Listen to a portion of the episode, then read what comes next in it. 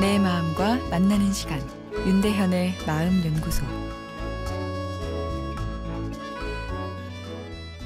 안녕하세요. 화요일 윤대현의 마음 연구소입니다.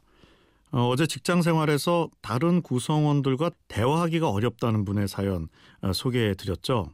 소통 기술 자체보다는 불안감이 문제인 경우였는데요.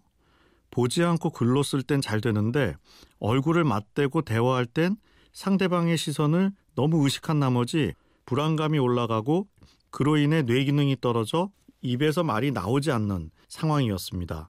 머릿속이 하얘진다고 하셨으니 말이죠.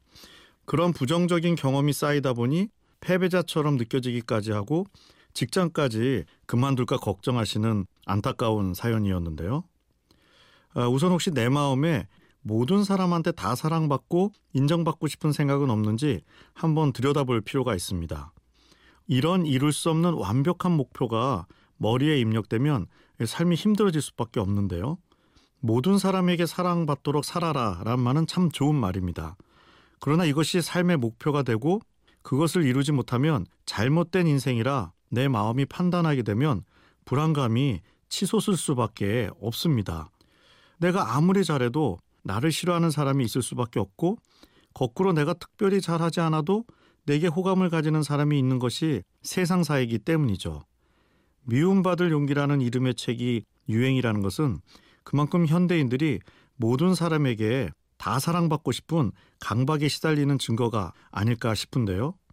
행복과학 연구는 나를 사랑하는 사람이 수도 없이 많아야 행복하다고 이야기하진 않습니다.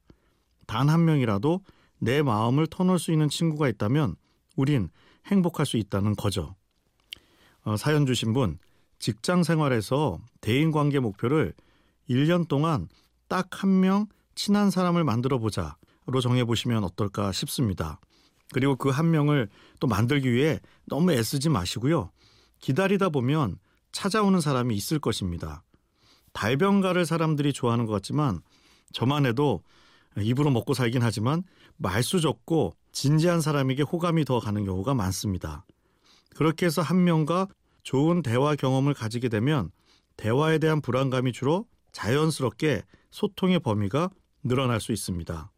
패배 의식은 내 강박이 만드는 잘못된 느낌입니다. 용기를 내십시오. 화이팅입니다.